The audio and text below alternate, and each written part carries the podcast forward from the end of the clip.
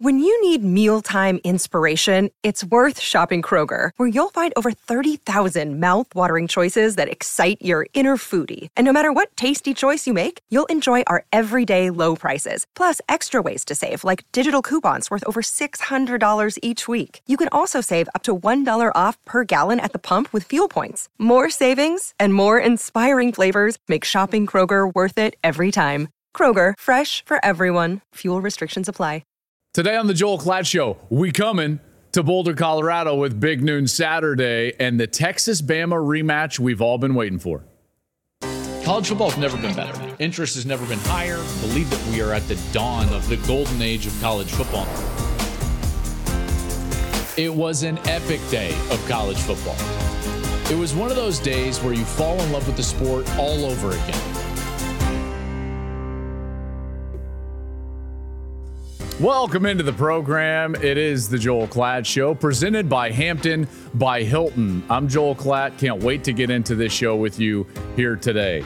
Um, lots to get into. We're going to preview all the games for what is certainly a busy week two, and my goodness, so much better than the week one slate of games. So we're actually going to get some answers to questions that we've had all offseason about some of these teams. I'll get into Nebraska, Colorado, where I'll be with Gus and Jenny. Uh, we'll get into Bama, Texas, those two big uh, Pac 12 matchups, uh, and some other ones as well, including Notre Dame.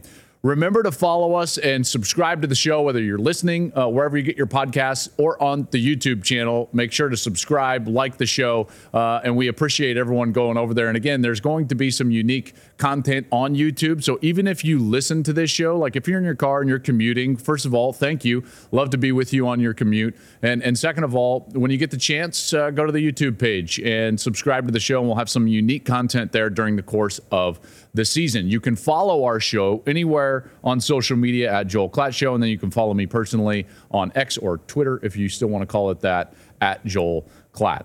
Um, let's get into it because it's going to be a busy day. We got to get to all of these games. And to kick off the breakfast blitz, I'll share some of my favorite morning breakfast spreads from Hampton by Hilton. And when I go to Hampton by Hilton, I go with their fall apple cinnamon waffles with eggs and bacon because that is amazing. It is delicious, fresh, hot, and it's one of the reasons why I love staying at the Hampton by Hilton. So we thought it would be a great week for Breakfast Blitz because Big Noon Saturday is coming for you, Buff Nation. We're going to be in Boulder where the game locally is going to kick off at 10 a.m. So we got to get up and have breakfast. So let's do it together. And I always start with that fall apple cinnamon waffle with eggs and bacon at Hampton by Hilton, which is delicious. And then I get a little coffee and they, you know, a little coffee mug in there.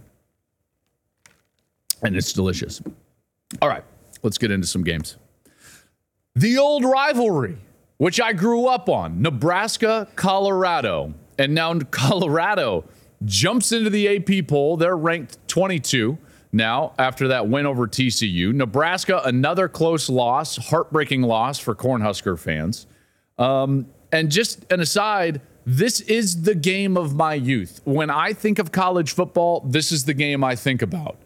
I grew up about 20 minutes south of Boulder. Those of you know I played there uh, at the University of Colorado, but it was a dream of mine to play there, in large part due to this game. In fact, as much as Nebraska fans won't want to hear this, the game in 2001, the 62 36 victory for Colorado, changed my life completely. I was a fledgling minor league baseball player sitting in the stands with my best friend.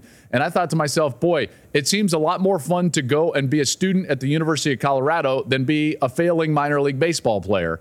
It was that day that I made the decision I probably needed to turn my life around, leave minor league baseball, and go back to get a degree it was that decision that then led me to go to the University of Colorado, where I then walked on the football team because I thought it would be cool to run behind Ralphie. Lo and behold, I was fortunate enough and lucky enough to play for three years, and now I get to do this for a living. That day, this matchup changed my life. I love this game. It is college football to me, and I can't wait to see it and, and call it. To call this game is an absolute bucket list item. There's only a couple of more for me. Basically, it's a national championship game and, and a Rose Bowl someday. I mean, those are those are the two bucket list items for me in this profession. But you guys don't care about that. Let's get into the game. Okay. There's been a huge swing in spread, obviously, since a week ago. Um, Colorado was the underdog for most of the offseason. Nebraska was favored by about seven and a half. Remember, TCU was favored by 20. Uh, and then Colorado goes in there and wins that game. So that line changed immediately. First, you saw it down to like, you know, Colorado was a dog by one. Then all of a sudden they were favored by one. Now they're up to three uh, at this point and could be going higher than that as the money starts to flow in on Colorado. So there's been a major swing and rightly so. Why has there been that swing? Obviously, it's the performance of week one. What happened in week one? Nebraska loses a close game to Minnesota. Colorado goes on the road and plays lights out and gets a win over TCU. Now, let's get into some of the, the, the matchups. The main, the main point for Colorado on offense has to be to keep Shedeur Sanders clean. Okay. And as much as you could say, like, yeah, we got to get Dylan Edwards the ball, yes, you do. Jimmy Horn and Xavier Weaver, were they terrific? Absolutely, they were. Travis Hunter, we got to get him his touches and chances down the field. Yep, absolutely. But really, the key is keeping Shedeur Sanders clean. This dates back, by the way, to his time at Jackson State. When clean, this guy is surgical, surgical at the quarterback position. And he was again on Saturday for TCU. When he was kept clean, he was 30 of 35. That's 86% for 347 yards and two touchdowns. Now, that doesn't mean that he was bad when they had pressure on him, but when he's clean, man, it's lights out. This guy had one of the best performances I've ever seen from a quarterback in a Colorado uniform, and I've seen a lot of them. He made clutch throw after clutch, clutch throw. He was able to manipulate the pocket at times, get himself loose, buy time, and get the ball down the field. He was accurate. The ball was on time and on target, and he's got some really good wide receivers on the outside to throw to one of them being Jimmy Horn.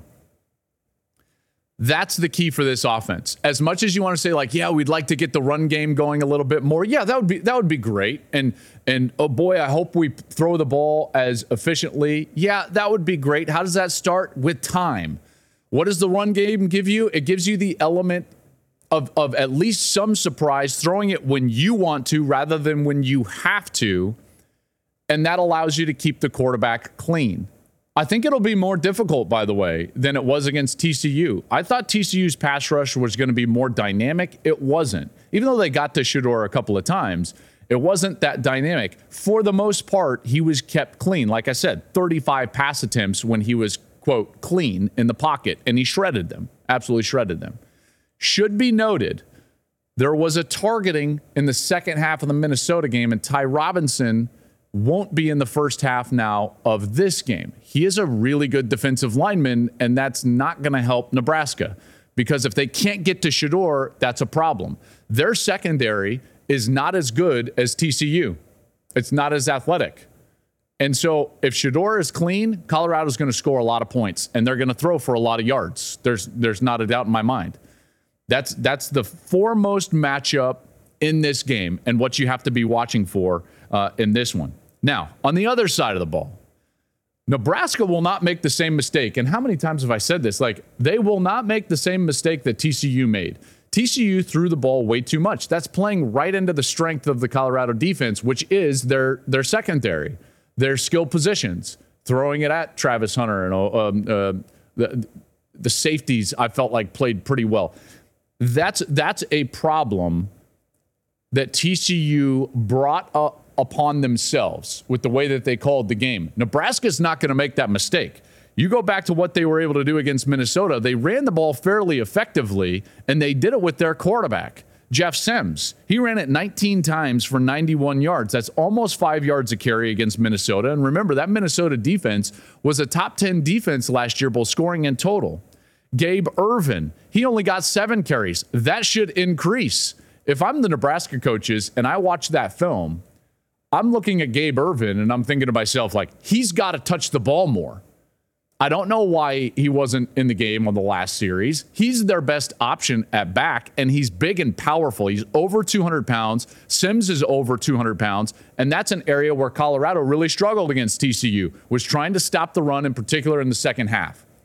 Colorado came into this season, and I think one of the knocks or one of the things that we would all say from the outside looking in is that one of their deficiencies as a team was going to be their defensive front seven. How light they were. There's questions at linebacker, and I didn't know how well they would stop the run. You're about to get a heavy dose of run. I think Nebraska is going to run the ball well over 50 times. I think Sims is going to carry the ball over 20 times. Ervin over 12, 15 times. It's going to be zone read, quarterback power. That's going to be really difficult for Colorado to stop. I don't know if they're going to be able to do that. So we might be in a situation where this is last team to touch the ball again. It might be the exact same scenario that we were in week one when Colorado was at TCU and neither defense was getting a lot of stops. Now, Colorado's defense made the important stop at the end on fourth down. Good, good on them. However, the guy who made that stop, Myles Slusher, not in this game. So he's banged up and won't be in there. And depth was always going to be a question when they were going to turn over the roster like they did 68 new scholarship players. Depth is always going to be a question. Depth is going to affect Nebraska, just like Colorado couldn't afford to lose defensive players. Nebraska couldn't afford to lose wide receivers. They don't have much on the outside. And really, their best guy, probably Isaiah Garcia Castaneda he had five targets in week one, tore his ACL. So he's out of this game. Again, heavy dose of run from Nebraska. If I'm Colorado, I'm putting my outside guys in man coverage. I'm letting let Travis Hunter run around in man coverage, and I'm I'm committing every resource to stop the run. I would force the game onto the shoulder of Jeff Sims. If they do that, I think that they've got a decent chance. My I won't make a pick in this game since I'm calling this game, uh, but that's really where it's at. This game is about Colorado's focus level.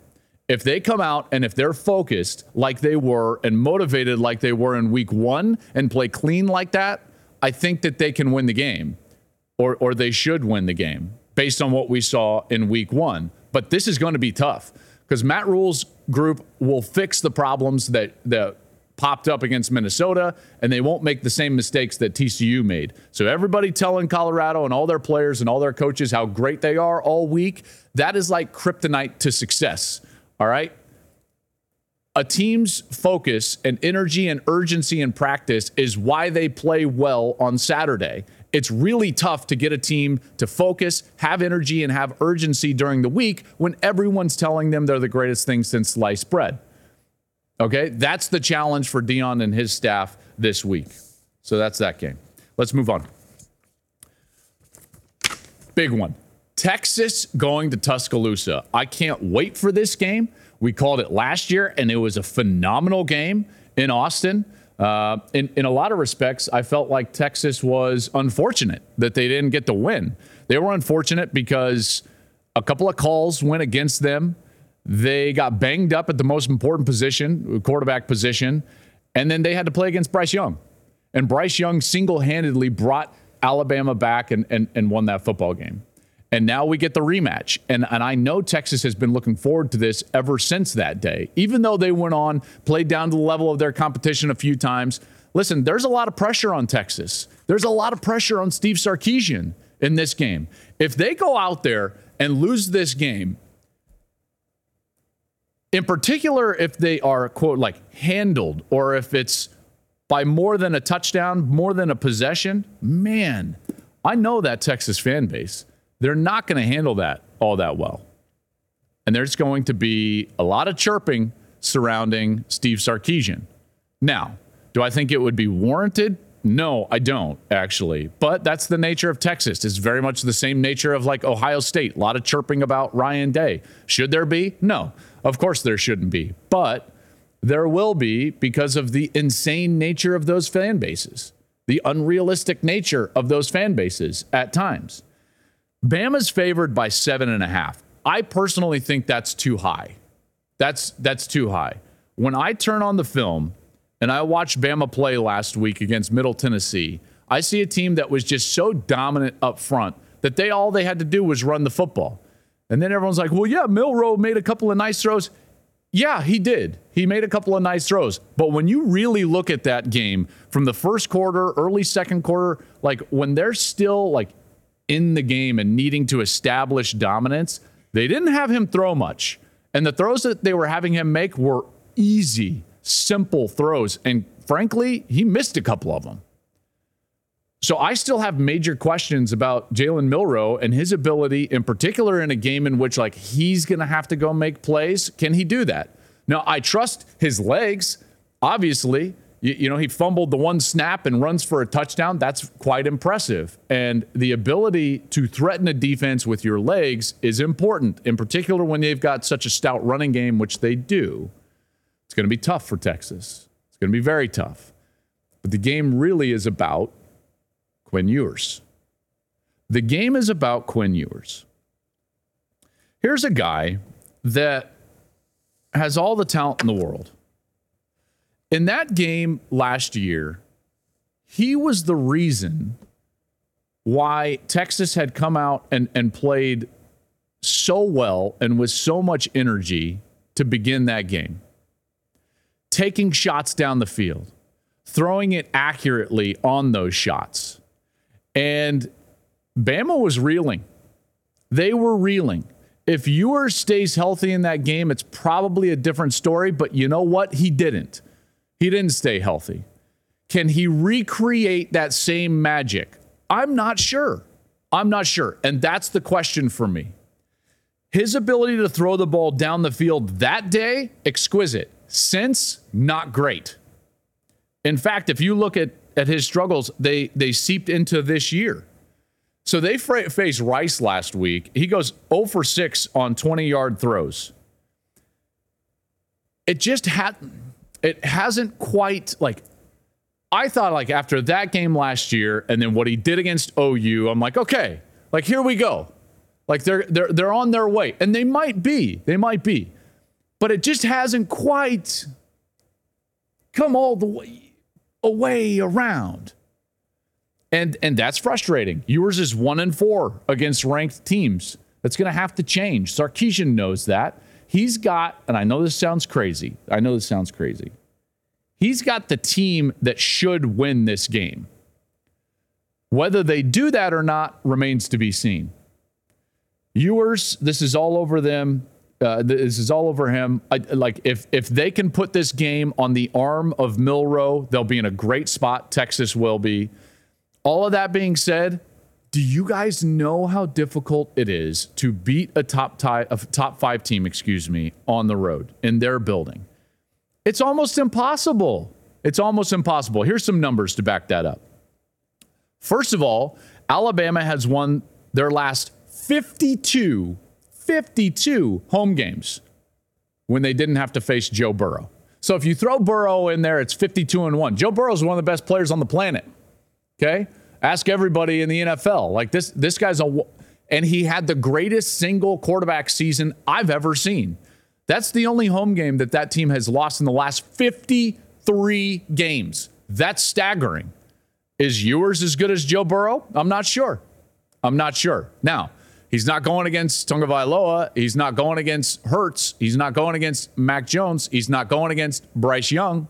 All right, so this is a little bit different Alabama team, but 53 games and only one loss is staggering. Teams that were ranked in the top five a year ago, 30 and one at home. The only loss was when Michigan, who was a great team, rolled into Columbus and beat Ohio State. Teams ranked in the top five are 24 and 3 at home against top 15 opponents since 2019. Only three games where we've seen a top 15 team roll into a top five team and win. LSU, Burrow over Alabama, Oregon over Ohio State, Michigan over Ohio State. Buckeye fans, stop it. Just stop it. Just stop it right there. So that's that's where we're at. I want to pick Texas you don't overcome that. I think that the line is too much. I think Bama wins a close one, maybe by three. Hey, it's my favorite time of the year, football season. And as you know, I take it seriously. So when I'm traveling on the road to watch my favorite teams, I can't risk calling the wrong play with where I stay. Wherever I go, I know that I can count on Hampton by Hilton. I can depend on their comfortable rooms, their warm and friendly service, and their free hot breakfast is a game changer. So whether you're cheering on your team from the stands or never leaving the tailgate, Hampton by uh, Hilton will always give you that win. Uh, let's move on. A few more games that I want to get to uh, quickly. Notre Dame, NC State, sneaky game. Irish favored by seven and a half. This should be Notre Dame's last test, if you want to call it that, before they see Ohio State in a couple of weeks. They play Central Michigan next week. They've been really good. Now, albeit against, what is it, uh, uh, Navy and uh, their Tennessee State. You know, so these stats and these, this, what I'm about to say, like grain of salt here, but Hartman has been lights out for the Irish. He's completed over 80% of his passes for 11 yards per attempt, six touchdowns, no interceptions through two games. Now, if this was against better competition, I would be jumping on the table and be talking about, hey, this is why Notre Dame is actually for real. This is why they can make a playoff push. In reality, it remains to be seen. This is a good test. Uh, Dave Doeren has got a good thing going at NC State. They did get through their opening week 24 14 over U- UConn. They've got a transfer quarterback in Brennan Armstrong. He threw for 155 yards, um, rushed it for almost 100 in that one with a couple of, of touchdowns. This is going to be their first test. Speaking of Notre Dame, I can't wait to see it. They're favored by seven and a half. I actually think that this is more real than it is hype, even though their level of competition has been not great to say the least. I think they go in there and, and cover this seven and a half. I love their offensive line. I like their ability to run. And what Hartman gives them is the ability to feature what has largely been an overlooked skill position group. They've got size and speed on the outside, and now they can go out there and they can accentuate that. All right, next up, last two, a couple of uh, Pac 12 matchups. Pac 12's got to win these two games, both of these two games. I'm going to start with number 12, Utah, on the road at Baylor. Um, by the way, going to be a future conference game in the in, in, the new look Big 12 coming up. Cam Rising was cleared this week. Uh, unclear, though, however, whether he's going to actually play in this game or not. So, this is a team in Utah that has won the Pac 12 back to back years, gone to the Rose Bowl. Like, they're a really good program. What did I say in the preseason? Death, taxes, and Utah football. I'll say it again right now. Although, although, and if you see this, Utah football Twitter, you guys photoshopped my face on a different body for the graphic you made using that quote. I noticed. I know other people probably didn't. It was a good body double, but I don't own that shirt, sweater, or watch. So that was definitely a different body. Listen, eh, nice job. Nice job. And I appreciate the love. There's no doubt. But if you need a picture, like just email us, Joel Show mailbag at gmail.com, and like we can send you a picture. Uh, if you want. Death, taxes, and Utah football. I'll say it again. Why? Because Kyle Whittingham's got something really special going at Utah right now. This is the golden age of Utah football. This is a team that should beat a Baylor team that struggled in week one and, and won't have their starting quarterback. I actually don't mind. Like, I know that Utah is shorthanded. They were shorthanded against Florida and handled them. Absolutely handled them. That defense, you can't run the ball against Utah's defense. Florida ran the ball for 13 yards on 21 carries. 13 yards. Doesn't bode well for a team in Baylor that's going to be going with their backup quarterback who struggled and had some turnovers. Utah needs to win this game, both for themselves and for the conference. Okay, you can't go and lose to Baylor after Baylor struggled and, and lost in week one. Uh, like I said, Sawyer Robert, Robertson is going to be starting for Baylor at quarterback, and I'm I don't mind the Utah lineup. They beat Florida without like Brant Kuithe in there at tight end. They didn't have two offensive linemen. They were down a few defensive linemen. They had their top linebacker banged up, and it didn't matter. They dominated the game. So even on the road, you've got to go dominate this game. Is it going to be more difficult? Yes. But Utah is favored by seven and a half.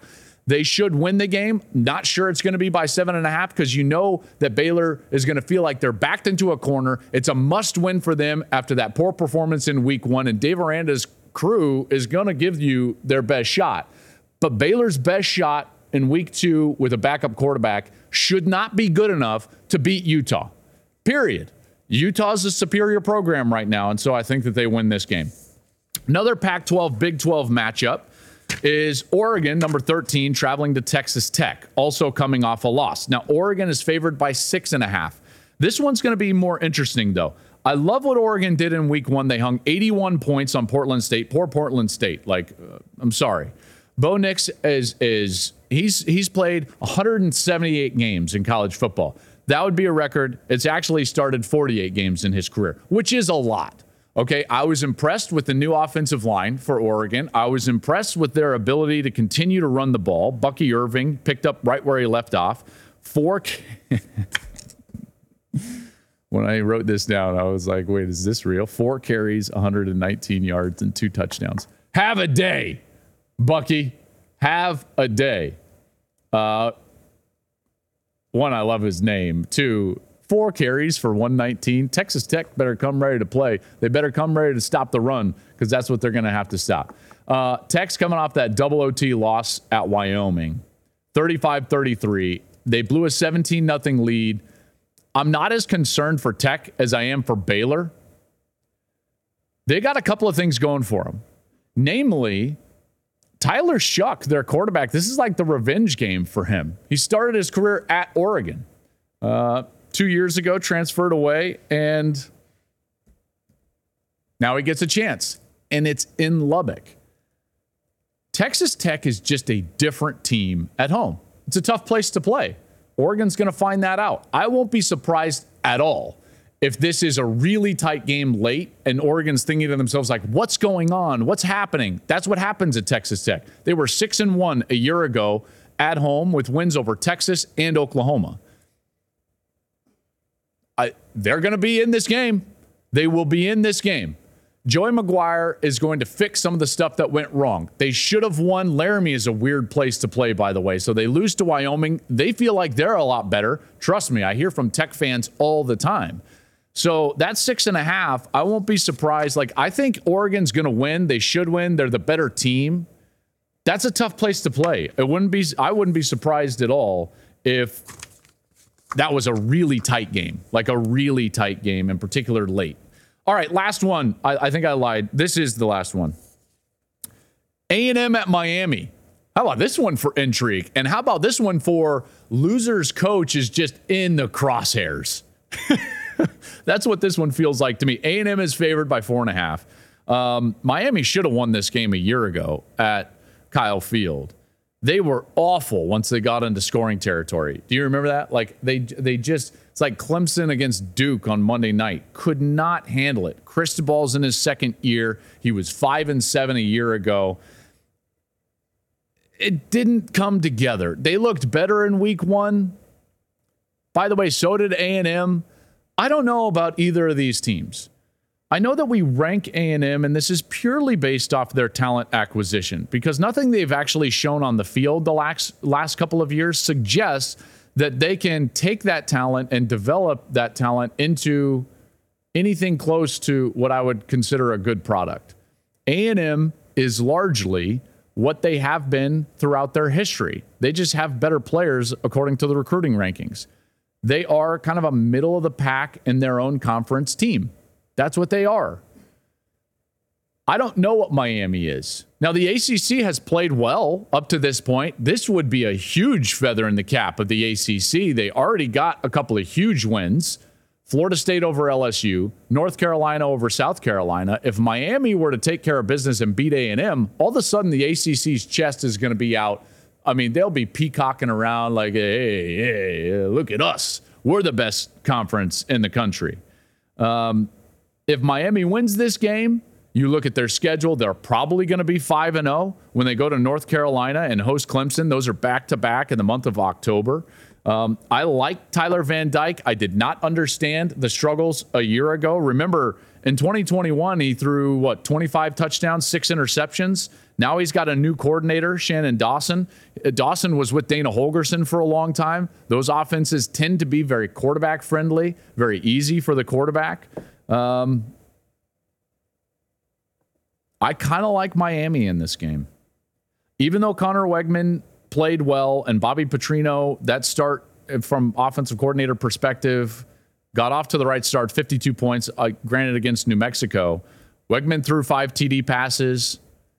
I kind of like Miami is more desperate in my mind. I still don't know what the culture is, what the what the program is all about at A&M.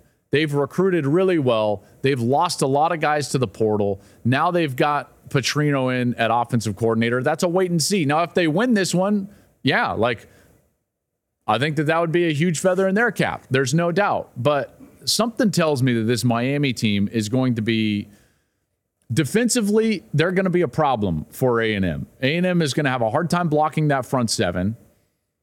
And that athleticism, I think, could pave the way. So A&M favored by four and a half. I would I would take Miami in that game. I would take Miami. It's going to be a great week too. I can't wait. Okay, so just to reiterate here, this is what you need to do. If you're listening to the show, subscribe wherever you get your podcasts. If you're not listening, excuse me, if you're watching the show and or listening to the show, regardless, go to the YouTube page, subscribe to the Joel Klatt Show on YouTube, like the videos. That's going to help us get more content to you that'll be unique on YouTube. Social media is where you can find a lot of our content as it's chopped up and more easily digestible. You can follow the show on any of the social medias at Joel Klatt Show. We have a, uh, my top 10 over on TikTok if you are a TikToker. Um, so you can go check that out as well. You can follow me at Joel Klatt on Twitter or X. Uh, remember, the Joel Klatt Show is presented by Hampton by Hilton. It's going to be a great week. Big noon Saturday, live in Boulder. Gus, Jenny, and I have the call for Nebraska and Colorado. Big noon kickoff live from Farrand Field. Okay, Colorado fans, Farrand Field is where kickoff is going to be. That show starts at 8 a.m. There will be breakfast there. Get there early. It's going to be quite the day as Coach Prime makes his home debut in Boulder after that big win a week ago at TCU. Thanks for listening, everybody. We'll be back on Monday morning with a full reaction to week two. I appreciate you for listening to The Joel Klatt Show.